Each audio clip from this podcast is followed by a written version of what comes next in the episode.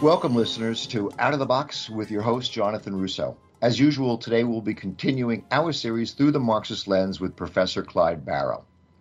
From my cursory understanding of Marx, I believe he had a lot to say about culture with a capital C. In this episode of Through the Marxist Lens, we are going to talk about culture. By culture, I don't mean small rituals like what music gets played or what food we eat on weekends. I'm thinking about the bigger picture, impactful thoughts and behavior. An example of how culture shapes our society might be this. When the European colonizers came to America, they confronted a native population that did not have any understanding of private property. The concept that one person could own something and exclude everyone else from using it did not exist in the minds of Native Americans. So reality itself was shaped by cultural beliefs. Conflict ensued. A smaller, but also illustrative example are diamond rings. Turns out the entire idea of giving diamonds for weddings and anniversary was conceived by an advertising agency in the 1930s. Now it's just a cultural ritual almost everyone believes in. Both of these cultural beliefs affect economics and livelihoods. In many ways, we don't even know what we believe anymore. It's so ingrained in our cultural upbringing. So, Professor Barrow, how did Marx see the convergence between culture, capitalism, society? I think the place to start uh, with Marx is, is, his understanding that he saw society, or what he called modes of production, as essentially existing simultaneously at three levels. There was, of course, the economic relations of production, uh, basically in capitalist society defined by the relationship between labor and capital. There were the political relationships, which are organized through this institution we call the state. And then there was the third level of ideas, which he referred to as ideology. And it's really uh, in his concept of ideology and his understanding of this as, as a, one of the constitutive elements of a mode of production that would take us into a discussion of culture. Now, the reality is, uh, for example, you know, Marx probably touches upon this more than anywhere else in one of his very earliest writings, The German Ideology, which didn't get published uh, until the 1930s. Uh, but there's a very famous passage uh, from the German ideology in which he says the ideas of the ruling class are in every epoch the ruling ideas. In other words, the ideas of the ruling class are in every epoch the ruling ideas. And essentially, what he argued in the German ideology was that the entire edifice of culture in any exactly. mode of production is designed to reproduce the dominance of a ruling class and to make the interests of the ruling class appear first as if they are the general interests of the entire society, but simultaneously as if they are an inevitable and unchangeable natural order of things. So, for example, it wouldn't matter whether you're talking about the Middle Ages, in which the Catholic Church was the dominant cultural institution, and it promulgated this idea of the great chain of being, of a hierarchy that extended literally from God to sand, that everything had its place in the natural order of things. And if you violated that hierarchy, you were violating God's will. To we could take today, turn on any of these evangelical uh, shows that you can find on cable TV, and you will literally find them talking about how the free market, liberal democracy as practiced in the United States, is ordained by God so that liberals and socialists are not just engaged in what they would consider bad policy, they are literally sinners, atheists, godless pagans who are violating the will of God by proposing something like a universal basic income. And, and to the extent that you can inculcate these ideas in the population, as you pointed out, you just come to accept that as part of the background. It's something that can't be changed. It's just the way things are. Exactly. Uh, and as a consequence, culture comes to play a very significant role in stabilizing and reproducing the existing relationships of domination and control. Wow. Okay, that is interesting because that's exactly what I thought Marx would have thought. I mean, that that's mirrors what I my conception of what his his his idea was of our dominant culture. So how do we unpack this on a daily basis, on a weekly basis uh, in our lives? How do, how do we miss see what's really going on um, for what isn't going on or what we're told should be going on? Give me an well, example. there are a couple of ways. Uh, one of which is the things that culture allows us to see, and you could view culture as kind of a lens, like a microscope or a telescope. It it it shapes what you see first of all, and a very simple example of that would be the media and the news media. Well, what do we see on the news media? You know, it's all distractive nonsense that lead us to, you know, emulate the lifestyles of the rich and famous, the, you know, the Kardashians. Somehow that passes as entertainment. What does the news cover? Well, you know, the news will cover every ridiculous tweet from Donald Trump, but surely there are more important things going on in the world that aren't being reported. In other words, the news isn't something that exists. The news is something that's created by media institutions based on what they choose to report and not report. Isn't so that what? a, But a isn't that? Ex- oh, I'm sorry. yeah, but isn't that say, a lot exactly of what- culture in Marx's mind was an illusion. It distracts us. It prohibits us and prevents us from seeing the things that will lead us to be more critical of, of the existing relationships of, of political power. Isn't that the complaint or the observation that the QAnon right wingers believe that the quote lamestream media distorts everything? Weird. If they stolen this from from Marxist ideology, they completely disbelieve whatever whatever they're told in the in the in the mainstream media. They believe their own media, their own set of facts. So is that an offshoot of Marx, or did he anticipate that this? No, I think there's a, a real fundamental difference here. Basically, what the QAnon people are saying is that the mainstream media lies to us. Marx didn't see it really as they lie to us. It's more what they don't tell us. Hmm. It's the things that aren't reported that are out there that we could see, that we could know uh, if the media reported these things. So it's not that he sees this as some gigantic conspiracy. It's simply that what they report becomes our reality because culture mediates our perceptions of reality. And, and when Marx talks about culture and ideology as an illusion, he's not talking about it as pure fantasy. He's talking about it as it's a partial reality that is presented to us. And that is a very important role of what he would have called ideology critique is putting the rest of the world out there. Why don't we talk about the working class? Why don't we talk about racism? Why don't we talk about exploitation in the third world or in China? In other words, we get an, an illusory view of the world because it's a partial one, what he called a one-sided conception of the world. And when did that start? When did that develop? With industrialization, um, with capitalism? When did Marx see the change in our culture as something that was covered up? Yeah, well, in some respects, Marx sees this as going all the way back to the beginning of the human race. That's Uh, I was and he certainly has no kind words for religion in that respect as being the first ideology. Uh, and so in the German ideology, Marx actually talks about this as being sort of a constant in human history all the way back to the beginning of, of the human species, in which another aspect of culture and ideology, he suggests, is it gives us the illusion of control over nature. And that's really where he sees the origins of religion. That we know we can't control the rain, we can't control the, the floods, we can't control the earthquakes. And so, in seeking to control nature, we create the illusion of, well, if I do a rain dance, if I do this ritual or this ceremony, God will look favorably upon me. And so, he really does trace the origins of ideology to the origins of religion. Let me ask you about like climate change.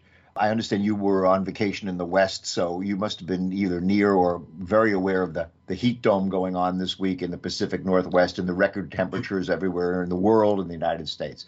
So, would Marx have thought that this would be intentionally suppressed for decades when it was known that we would have global warming? We would know the house gases would create a, a temperature rise and melt the glaciers and create climate instability, but we didn't want to talk about it because it wasn't beneficial to capitalism. Is that an example? I think that is, a, is an example, and that's an example of, of the ruling class being the subject of its own illusions. Mm-hmm. Although, as we know, companies like Exxon and Chevron have been aware of climate change for, for several decades, but they've actively campaigned and given donations to ensure that politicians of a certain stripe don't talk about it, don't pass legislation deal with it. And again, it goes back to this thing we talked about one day on the, the distinction between the short term interests of individual capitalists versus the long term interests of all capitalists in reproducing the system as a whole. Short term always takes precedence in the mind of a capitalist. And as a consequence, they will even suppress reality from themselves if that is beneficial to their short term interest in profit maximization. Wow. So we're in the dead end that we are regarding the climate change because of capitalism's short term focus and the voluntary or involuntary suppression of other information. And, and, you know, there are many examples of that. Smoking is one. Doctors knew that smoking caused lung cancer as far back as the 1890s. And yet, the, the tobacco industry successfully suppressed that and, and kept it out of, of the, the political sphere. You know, we knew that uh, urban air pollution was causing respiratory problems in, in cities uh, as early as the 1940s. And yet, the major industrial companies managed to keep that off the political agenda.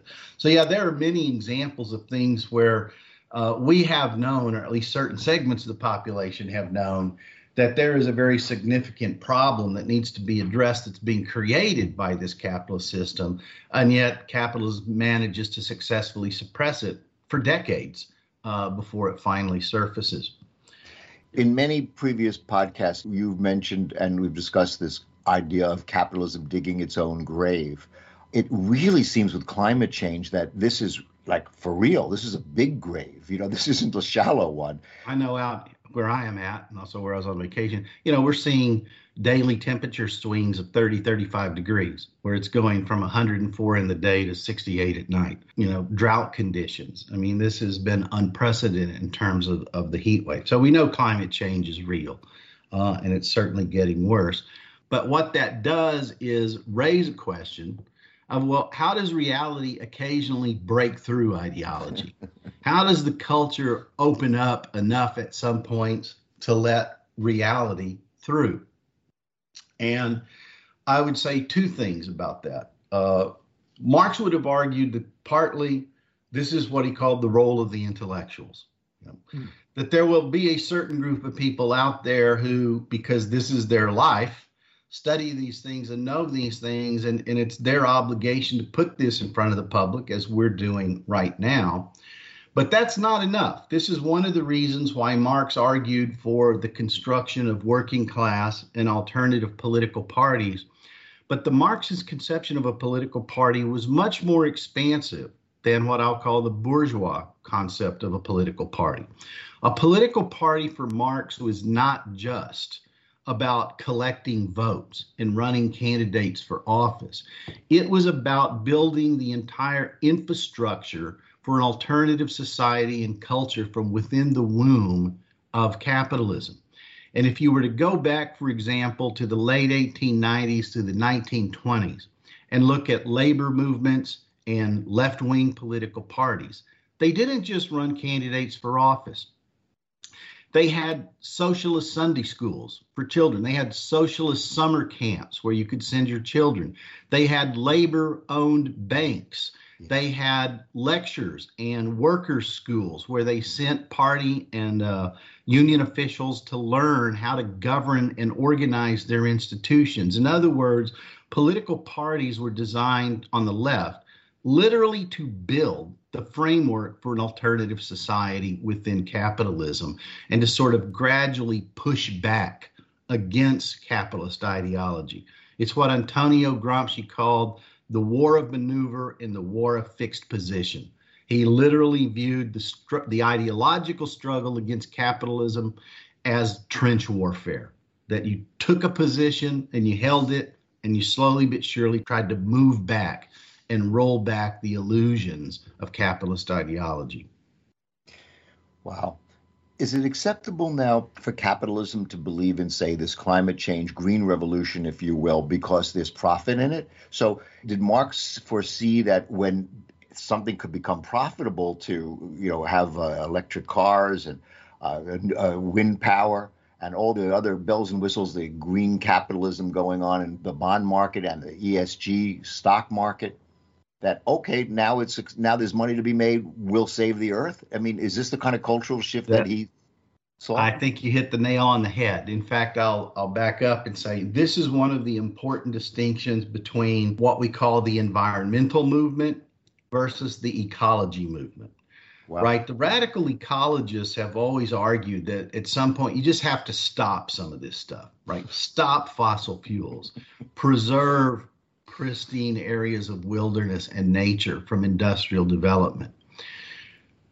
Capitalists can't accept ecology. What they can accept is sort of a technologically based environmentalism. And they've always been willing to buy into that, which is, as you said, if I can make a profit out of it, then I can favor supporting in protecting the environment.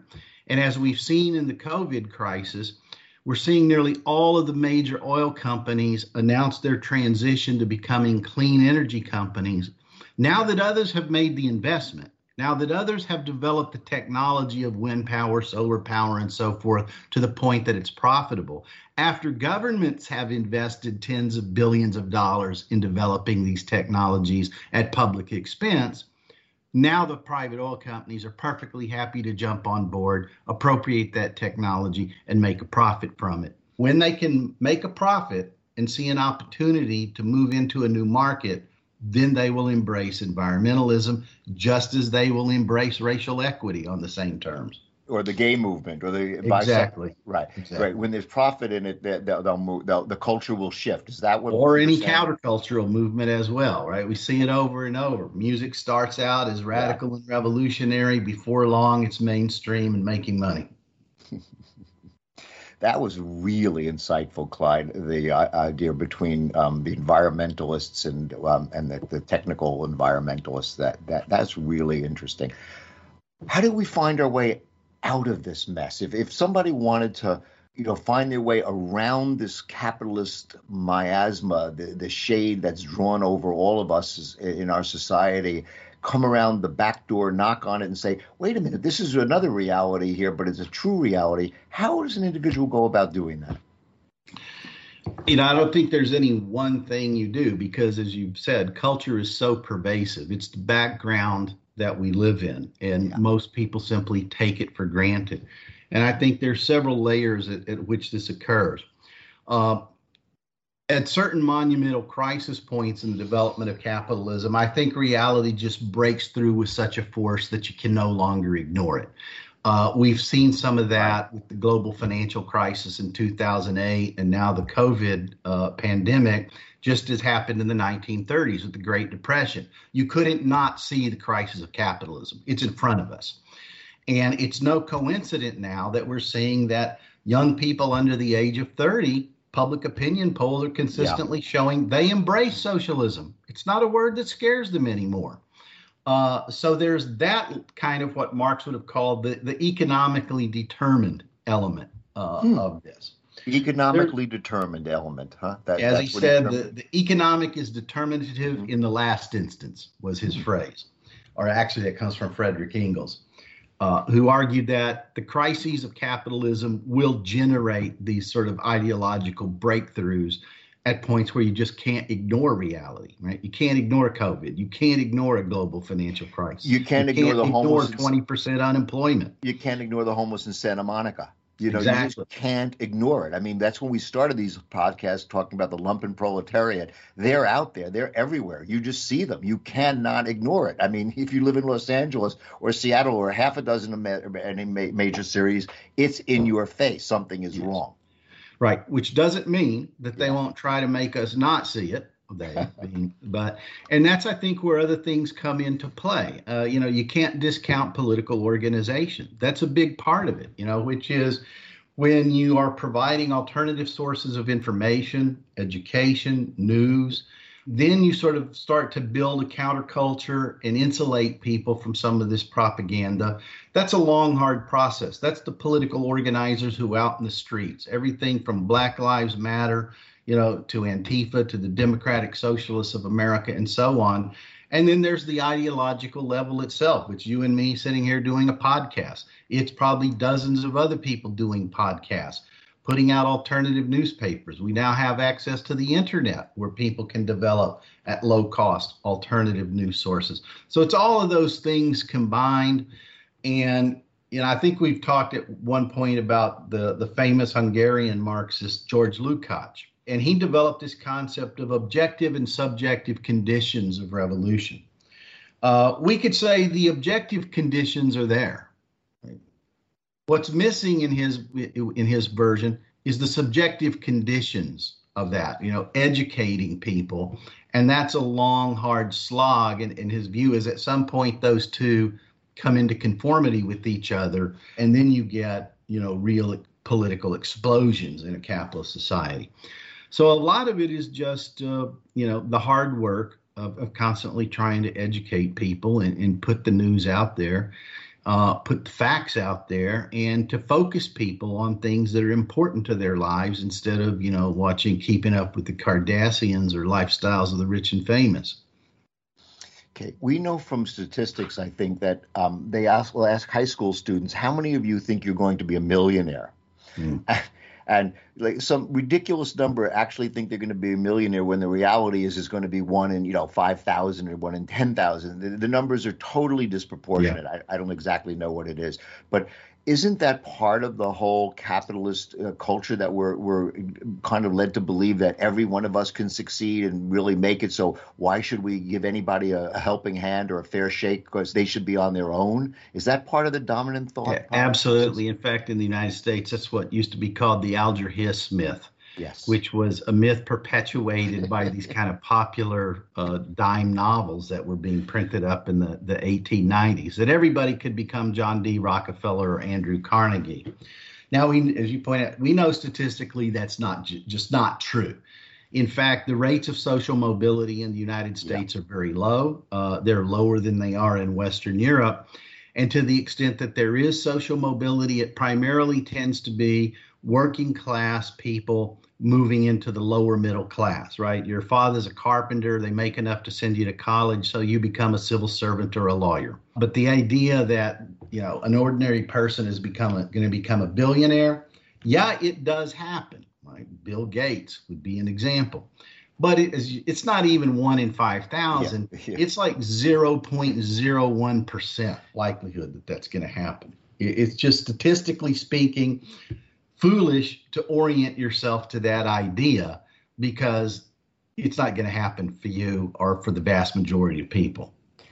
Um, I've always been very distressed at the veneration of rappers and athletes in this area. I've always thought it's the biggest distraction you could ever imagine to venerate these billionaire uh, rappers uh, and their bling, if you will, and all that. It's it's so destructive to to serious scholarship or hard work but yet the dominant culture just goes crazy. They're on the covers of every magazine, they're in television, they're in the movies. It's like these they're demigods because they're they're entertainers and they came from the, the hood. And you know they come from often criminal backgrounds and they, they, they've been in jail. And so that whole culture is like you know sort of like this is the only way out you know for for the vast majority of of, of, of youth. And that's just not the case yeah, and, and, although in some of those cases, if you sort of scratch the surface just yeah. a little bit, you find that all that imagery is is is a constructed myth. That some of these rappers come from pretty affluent family backgrounds and had training uh, in music and theater and things of that character at private schools. So,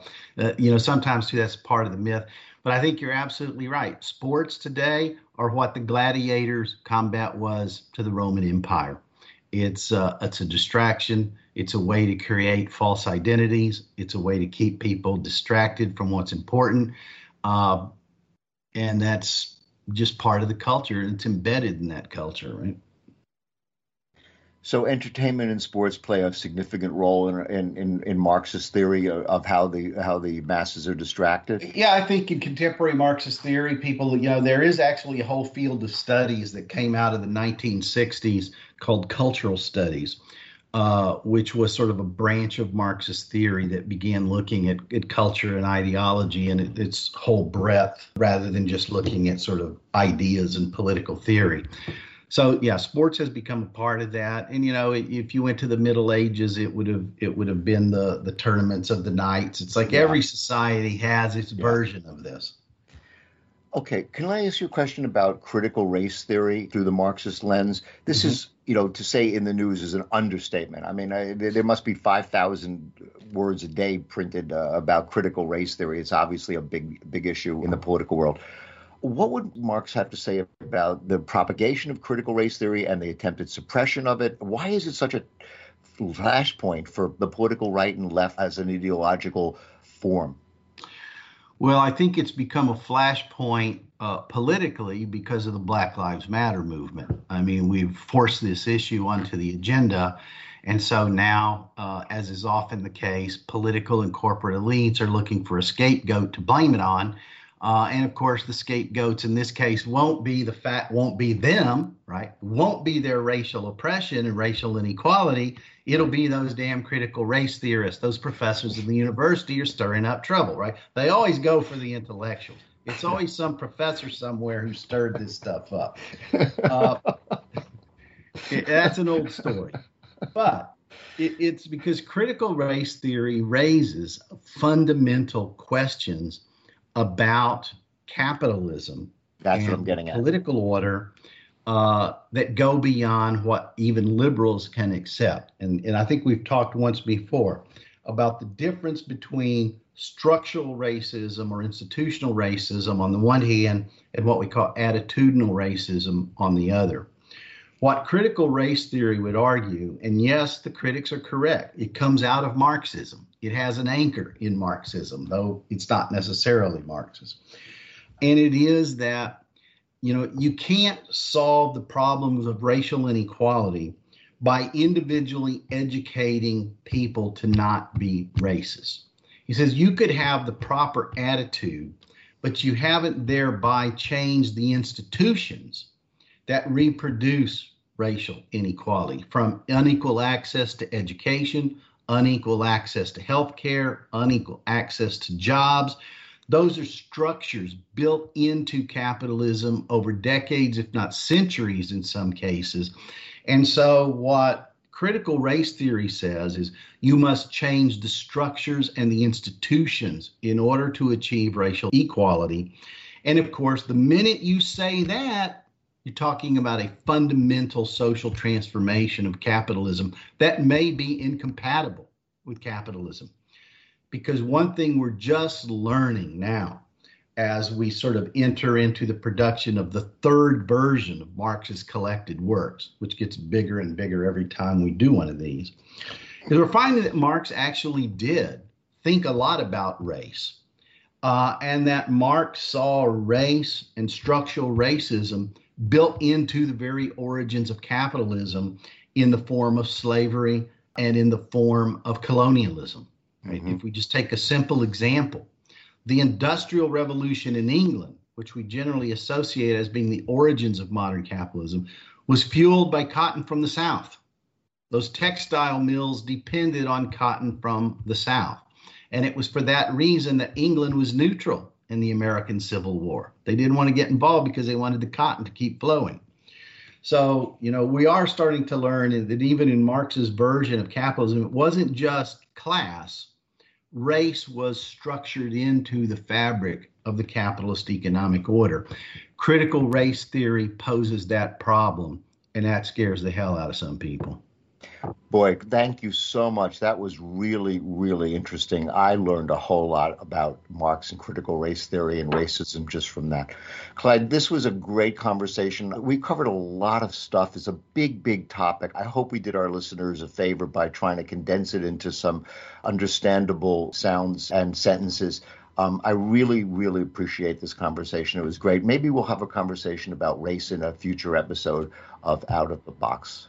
I think that would be worthwhile. I like that too. Thanks, Clyde, very, very much. Listeners, thanks again for tuning in to Out of the Box with Jonathan Russo. Your input is valuable to us, and we'd really like to hear from you. Please send us an email anytime with feedback at ootb with jrusso at gmail.com and follow us on our Twitter page, ootb with jrusso. This has been a copyrighted production of Grapevine Incorporated. All rights reserved.